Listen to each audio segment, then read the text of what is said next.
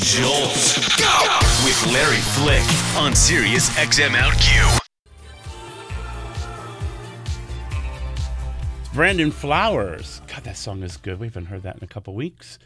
Feels good. I Can Change. And yes, that is a sample of Small Town Boy by Bronski Beat in there. It's five minutes past the hour on this Wednesday morning, September 2nd. You're listening to The Jolt on Sirius XM OutQ. Still ahead this morning, a special studio performance by our friend Leona Lewis.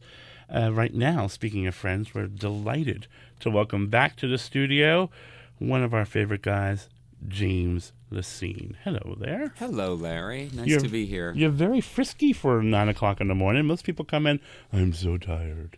Are you a morning guy? I'm happy to see you, and I'm excited to be on the show. Oh, you're so cute. Are you a morning guy though? Uh, well, I get up every morning. You seem like a morning person. Like you seem like you actually function very nicely in the morning. Well, you know, I um, I, I try. Let's put it that way. That's and good. You know, performing at night, uh, a little less so. Yeah. That's I think why I'm so surprised you're so you're kind of like rabbiting around because I'm thinking, are you, are you tired? Well, it's not like I lie around eating bonbons in bed in the morning. You know, you wake up and get ready and go out into the day. Well, James Lecesne is uh, in a limited engagement one man show uh, at the uh, West Side Theater uh, off Broadway here in New York. It's running through October 4th. It's called The Absolute Brightness of Leonard Pelkey. And um, I got to watch it, I got to go see it last week. And um, I was surprised, very, very, very surprised because um, most one person shows tend to be autobiographical. They don't tend to be character studies. They tend to be um, this is what I've lived through. Let me tell you about it. And I love those kind of shows. I actually really enjoy those kind of shows. Um, and that was one of the reasons why, because I went into the show sight unseen, if you if you will. I didn't know anything about it, uh, and I, I prefer to do that. So, and that's one of the reasons why I told you didn't want to tell you what night I was going, and I sat in the back because I didn't want, like I said to you off air, I didn't want to pull attention to myself.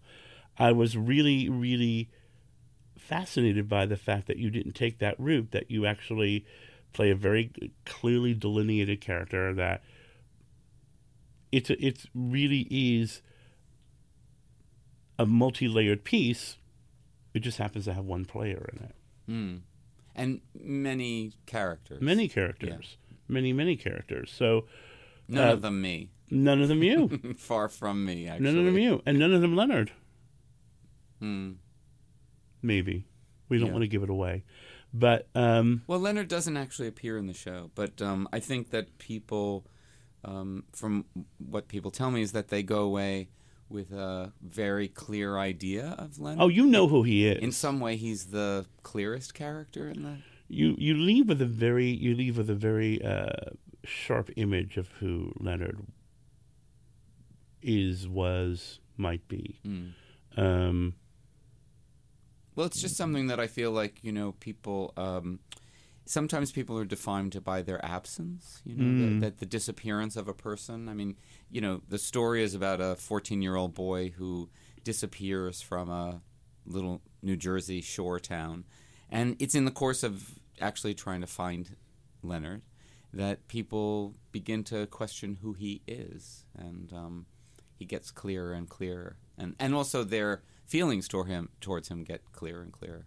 It's interesting in that uh, you you can accept uh, you you kind of receive the piece, y'all, um, in two ways. You receive it as exactly what you're handing us, which is the story of this person, this town, and the people around him. But you also, um, I found myself thinking about how people would talk about me Hmm. What my life would look like if someone else was telling my story and if it it was if my life story was being told through the collection of insights from a lot of different people it would probably be very different than my self-written one-man show Mm. it was very, it was very interesting to think about that. I have had a couple of really good conversations with friends who've seen the show about exactly that. We were Well, I think you know one of the things we did was we started this campaign called "Show Your Brightness," and you know the question uh, t- that we ask people is like, well, what's the thing that you what's the thing that you leave behind? Like, what's the thing that you're bringing to the table? What's the th- what is it that about yourself that you think is the valuable part of yourself? You know? so. Um, why didn't you just write a show about yourself? Because I'm not that interesting. Everybody, usually the people who say they're not that interesting are either a that interesting or deep down think they are, but want to be have want to have it pulled from them. Well, let, let me just say that you know, um, as a person who is a storyteller, and also that I, you know, I teach storytelling, and and you know, one of the things that I've discovered is that regardless of whether people are telling a strictly autobiographical story or whether they're telling a story that's encased in a fiction, it's you're you're telling a story about yourself. And I if- agree with if that. If it's going to work, um, it has to be revealing in some way, and there has to be something, uh, something at stake, right? So, though the absolute brightness of Leonard Pelkey is a story about a fourteen-year-old kid in a, you know, somewhere in New Jersey, and these all these made-up characters, there's a I, there's a very deep part of it which I think is really about me, and I think it's the part that other people connect to, which, and that is that I think there's a part of all of us that it goes unseen, right? That we we feel like we're not really recognized in some way, like especially as an adolescent when you're growing up and you feel like people kind of miss the most important part of you, right? And I think all of us have that um, part in us where we were told when we were 12, 13, 14, tone it down. Like, you know, I mean, even straight boys, you know, there's a period where they're all like, "Ah!" you know, and Yeah. Then, and then suddenly somebody says, hey, that's just not the way to be. And, you know, I think that you know, for Leonard Pelkey, he was a, he is a very flamboyant character that everyone in the town is worried about, and they're worried about what's going to happen to him because he's so unabashedly himself, right? And I think we all have go through that period in our lives when we're told to like tone it down, and I, I know I certainly did. so so interesting because um, I I watched it and I kept thinking this kid is was probably going to be just fine, Hmm. and it was the You know, it's sort of the same thing you often, or I should say, the same thing I often find myself feeling, which is, um, kids are good until they are parented, or Mm. until they are, to, or until they are in any kind of uh, deep contact with someone who's older, because they first have to process the baggage that they're having thrown upon them. Well, I think one of the reasons why I wanted to tell this story was because I was I just I felt like people really wanted I wanted to have a conversation with adults about what their responsibility is toward not just LGBT kids, but towards all kids. Like how does the community look out for kids who are different? How do they accept them and let them know they're okay? Um, how do they really protect them? from some of the dangers that might be out there when you're like sort of too much yourself, you know. So that was one thing, but you know, it's it's interesting you brought this up because um, I have a friend who is a you know pretty uh, staunch advocate of gay rights and out there fighting the fight. And after the show, he said to me, you know, seeing the show, it made me realize that I'm a little homophobic because I think that if I had encountered somebody like Leonard, I'd be like, really? Do you have to be that way? Mm-hmm. You know, like, do you, is is that a is that a good idea? You know, so he even felt that kind of internalized homophobia. Well, we we often have more of that than we're ever willing to admit. Yeah, and I was I thought it was amazingly brave of him to admit it I think me. so too. Yeah, absolutely, absolutely. Again, that's James Lecesne joining us here on the Jolt. We're going to continue chatting with him and this uh, really re- it's remarkable new uh, new piece uh, here the Jolt. You know, we talk about whether or not Madonna is still relevant and what does she have to say? Why is she jumping around the way she does? There are actually some remarkably beautiful songs on her most recent album, starting with that one, the title cut, Rebel Heart. so funny. I, I just said, who who was that singing? I just feel like I should have my gay card taken away. Brand new Madonna. I Yeah. was so embarrassed. Sorry, Madonna. Not up on it. 19 past the hour. You're listening to the Jolt on Sirius XM OutQ. I'm Larry Flick. That is James Lecesne, our very good friend, who is um, currently. Yeah, really? Okay. I didn't know that. I'm Not gay enough to not know who Madonna was. I'm not gay enough. It's a generational thing, you know. That's what um, you should know. His new one man show is called, one man play, I should say, is called The Absolute Brightness of Leonard Pelkey. It's in a limited engagement at um, the West Side Theater off Broadway. It runs through October 4th. And we've been talking about um, Leonard, uh, a 14 year old uh, queer character whom we never really meet through any of the um, various incarnations and characterizations that uh, that James is possessing and possessed by on stage, and which is a very very very very powerful choice. But I also think the choice because you wrote the piece as well, the choice of the age fourteen is so specific as well, and and. I love the fact that he's 14 because I always think of 14 as being the last acceptable year to be whoever you are before you have to be grown. Yeah, well, it's usually so uh, not for everybody, but it's also um, it's it's just right before you discover sex. Yeah. I mean, with other people, Yeah, yeah, yeah. Well, not just you know. I mean, it's really when that takes over in a in a really big way for young people, or certainly did for me. it's a, it was it was if I, I think about 14 it was a pivotal time and, and whenever i talk to people you know you, you often joke about like what age are you really deep down? I always say i'm 14 mm. because it's really the last year of freedom. Don't you think? Yeah, well, it was for me certainly. I, I, I just feel like it's it it's you know it's the last year that you are not defining yourself in relationship to other people, right? Yeah. like where you still think like, hey, maybe this is like I because I, I remember fourteen was really when I went into high school and understood that not everyone talked with a New Jersey accent mm. because I sort of went away to school and I suddenly, oh my God, not everyone, not everyone talks like that, You know, and, and I better cut know. it out. I know. I remember. I remember that as well. um, but this, you know, it's funny because something came to mind yesterday. I was talking with um, with Elle Fanning. We're going to be sharing that interview very shortly. She's uh, in a movie called About Ray. It's the story of a transgender teenager. It's a remarkable movie that opens on September 18th, y'all. And she's 17. And I kept marveling to her about the ease with which she played this character. And she started to get a little, I don't want to say agitated, but she said, she finally just said to me, Why is this so shocking to you? And I said, Because I'm from a generation where that's a big deal. And it's still a big deal, isn't it? She goes, Not to teenagers now. Mm.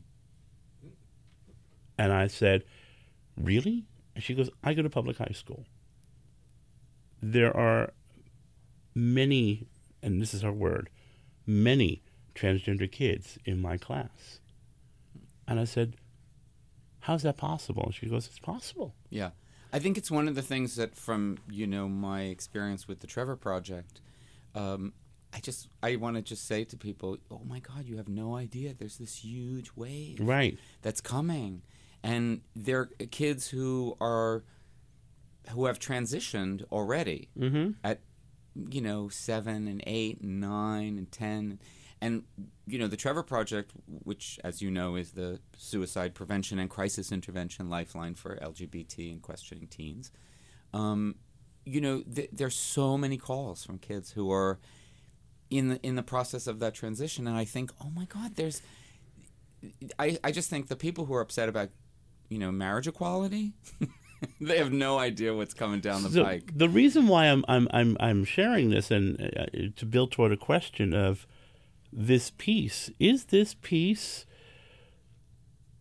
sort of like a a, a, a time capsule of what will ultimately be a bygone experience for a 14 year old You know, I think um, to a certain extent, yes. But I also think that one of the things that, um, n- for me, that makes the piece interesting and, you know, I'm putting quotation marks around it, timeless, is that it's really about all 14 year olds. Right. It's, it's not just about, it's not about sexuality. It's not about, it's about identity. And it's about um, being able to express your authentic self. And I think that that's something that's never going to go away.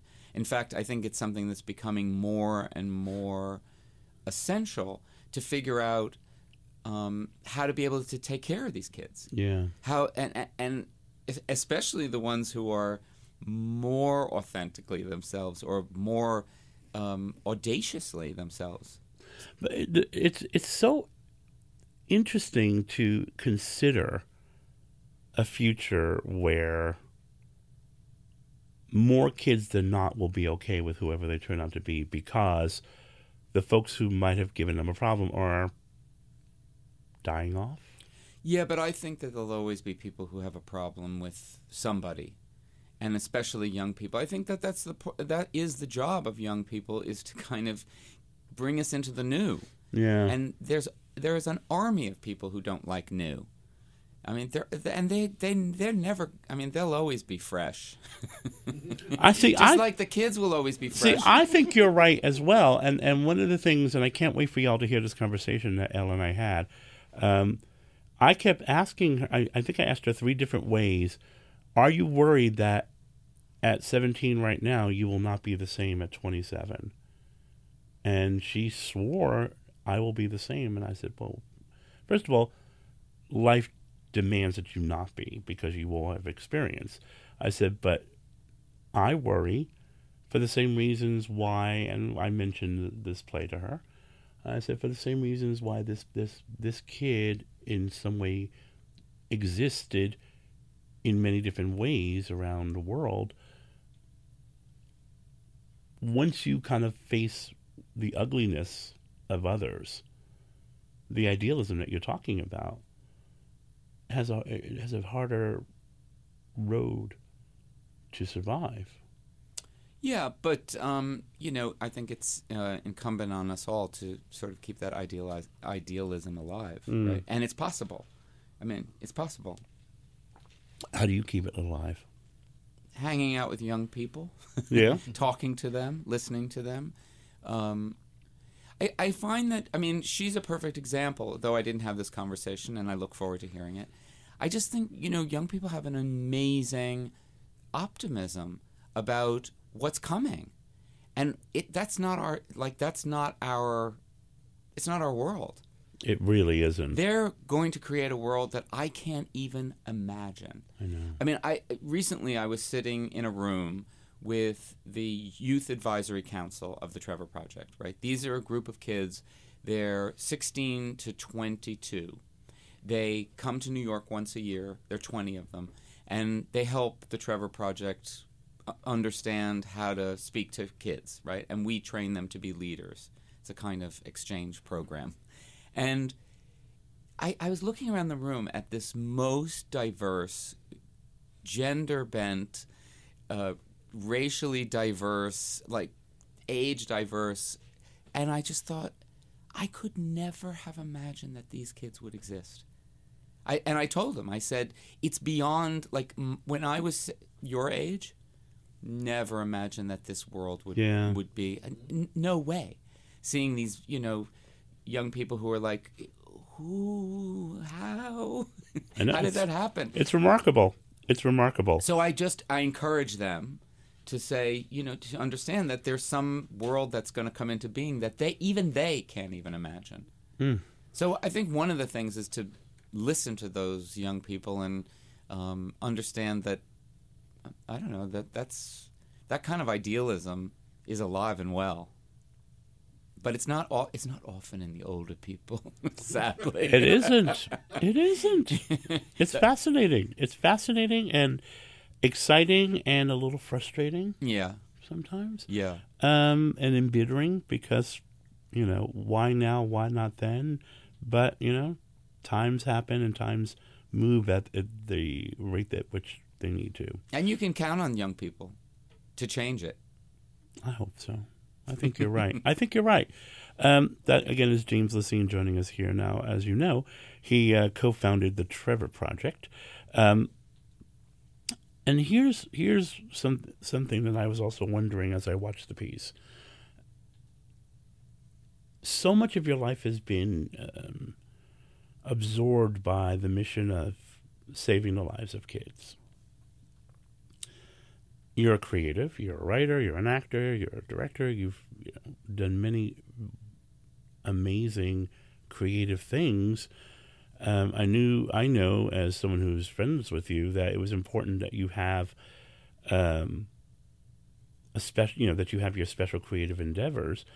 I have to tell you that I anticipated this not being even remotely close to a Trevor-like topic.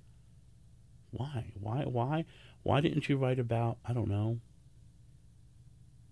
anything other than this?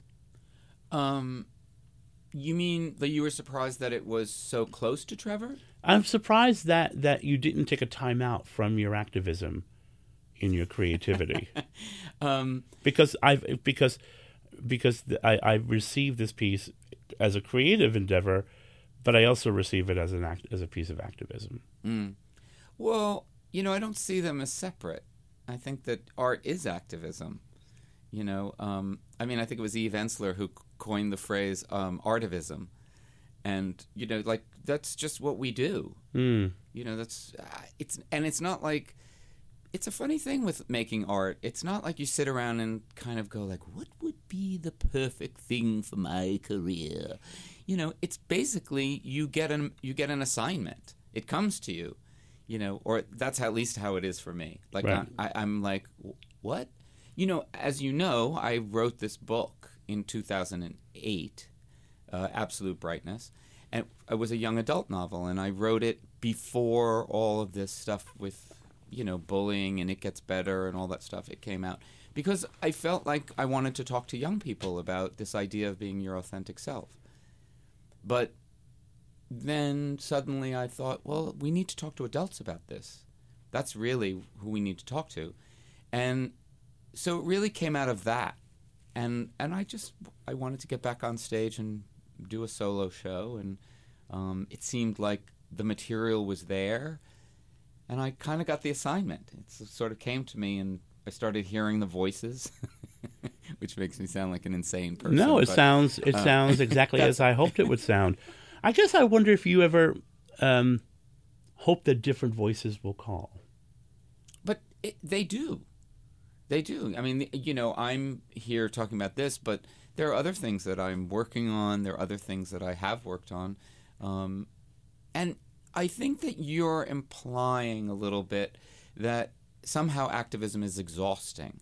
And that No, not at all. Just that I think you know what it is. I I am very used to talking to people who do what you do, who inevitably during a conversation like this will say, "What I really want to do is the exact opposite of this."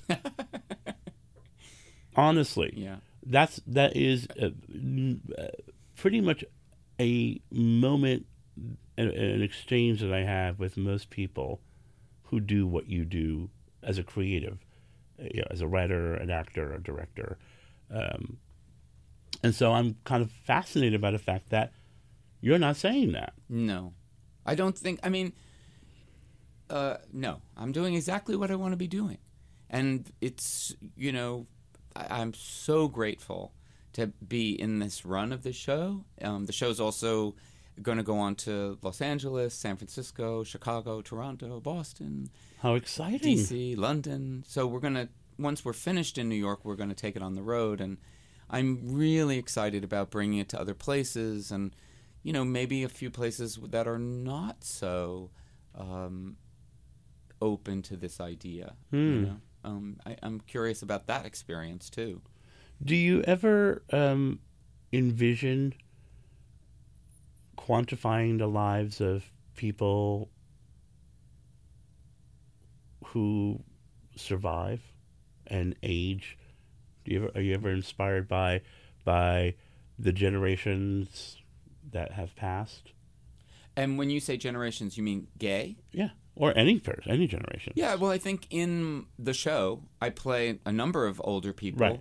who, um, you know, I play a few, a couple of them who are older and who've had to change in some way, and who are changed by this event of that happens within the play. Um, yeah, so absolutely, but I'm, um, you know, like I said, you you kind of get the assignment and you kind of Does try to do your best. Does that that kind of view and experience is that scary? Uh, What do you mean view and experience? That the the, the view that you you get the assignment as opposed to I know it sounds a being little count. No, it doesn't. It sounds messianic.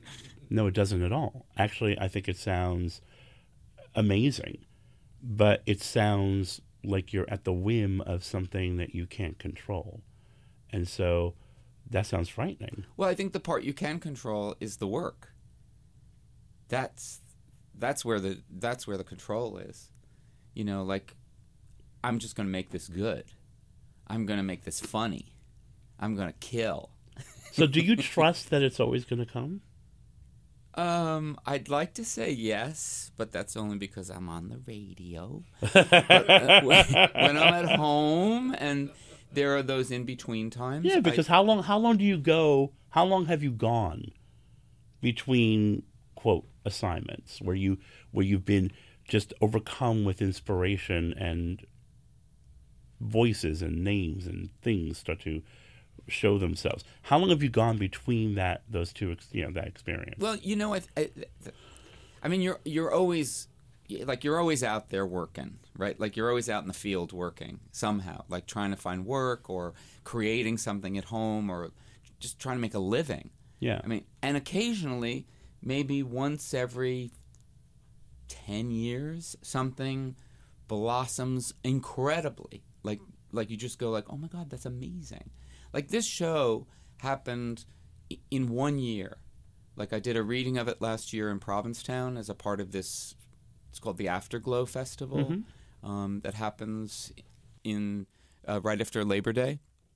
And you know, from there, it, I came to New York. I did it at Dixon Place.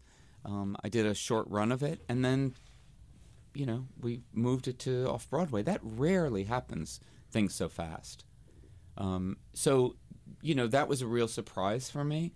And when it happens, you just celebrate it. The rest of the time, you're just working. And now, you know, I'm now that I'm I'm performing every night, it's complete total joy. But I spend my day um, when I'm not on the radio, uh, working on new things, other things, with a lot of hope and a lot of you know, "Oh, God, I hope this works. I hope this pays the bills. I hope this. You're a you know." very trusting person. You are. Well, what's the alternative? I don't know, but I would describe myself as that. I guess a, a madness, and and being driven mad by the fear. You mm-hmm. know, I mean, I think I, what I'm hearing from you is that you trust that because you work because you know that what you're doing, you know, when you're trying to you know, make the bills and all that. There's you, you there's one there are two ways to do it. You can either do it in a way that says, "This is my life," or you can do it saying, "This is what I'm doing until I get the assignment."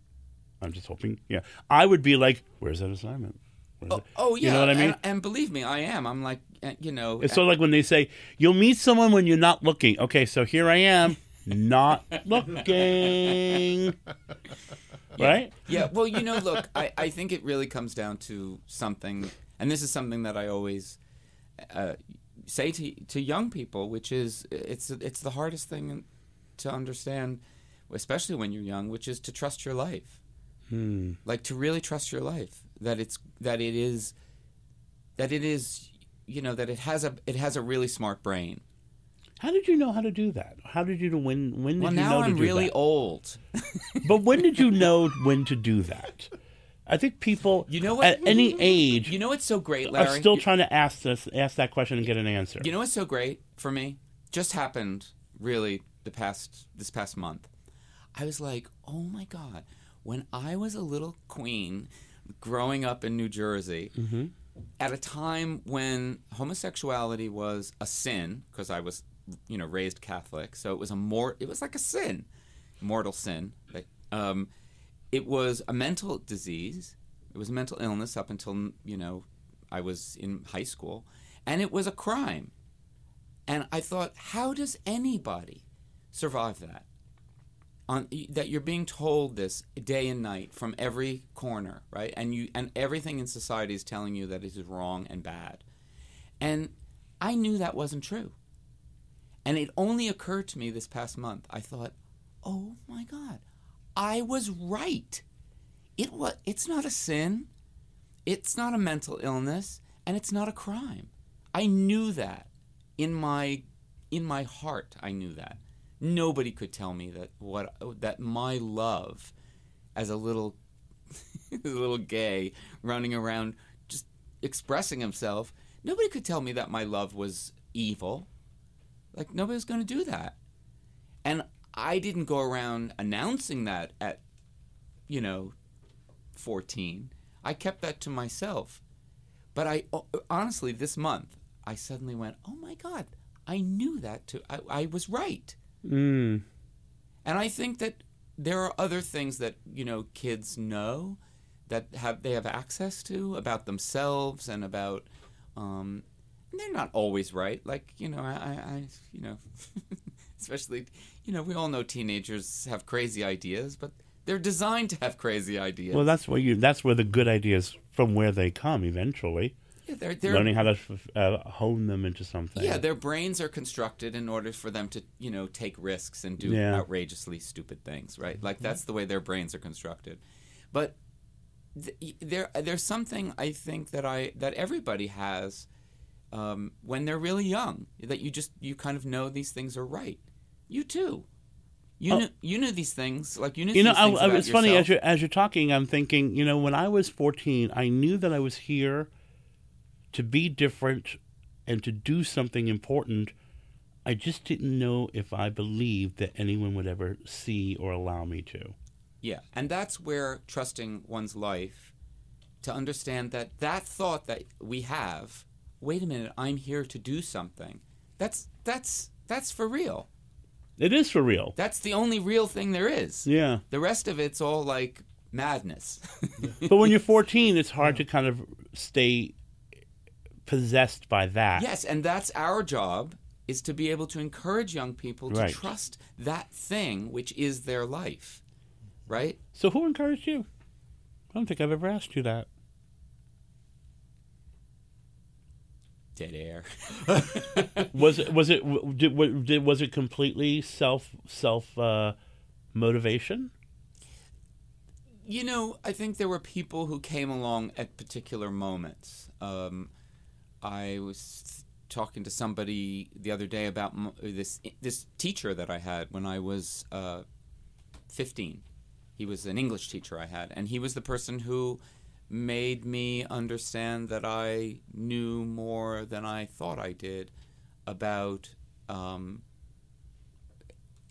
uh, writing like and story. Like he just he just recognized me. He saw me. And um, he gave me a kind of confidence very quietly.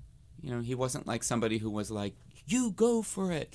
He- nothing like that he was just somebody who saw me. He, he saw me he recognized me he was like you could do this you know? And um, he wasn't easily somebody easily impressed. So that made a big difference.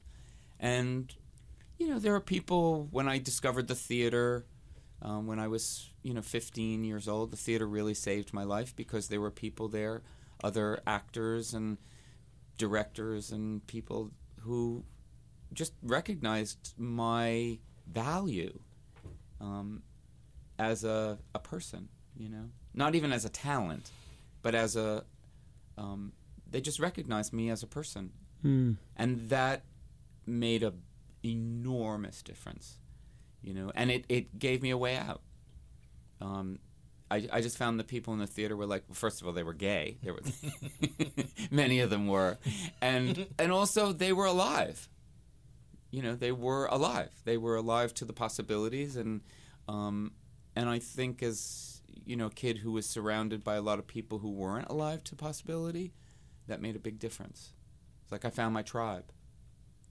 It's a great feeling when you do that too, isn't it? Oh my gosh, it's and it's essential. Yeah, it's a really, really important moment. Um, one, I, I, I, I have to let you move, go on to with your day, but I, I dying to know now. But I have one more question: Who was like that gay person, the first cool gay person you knew? We all have that one person, you know, who who you go, if I could be like him or her, Mm. I'll be okay.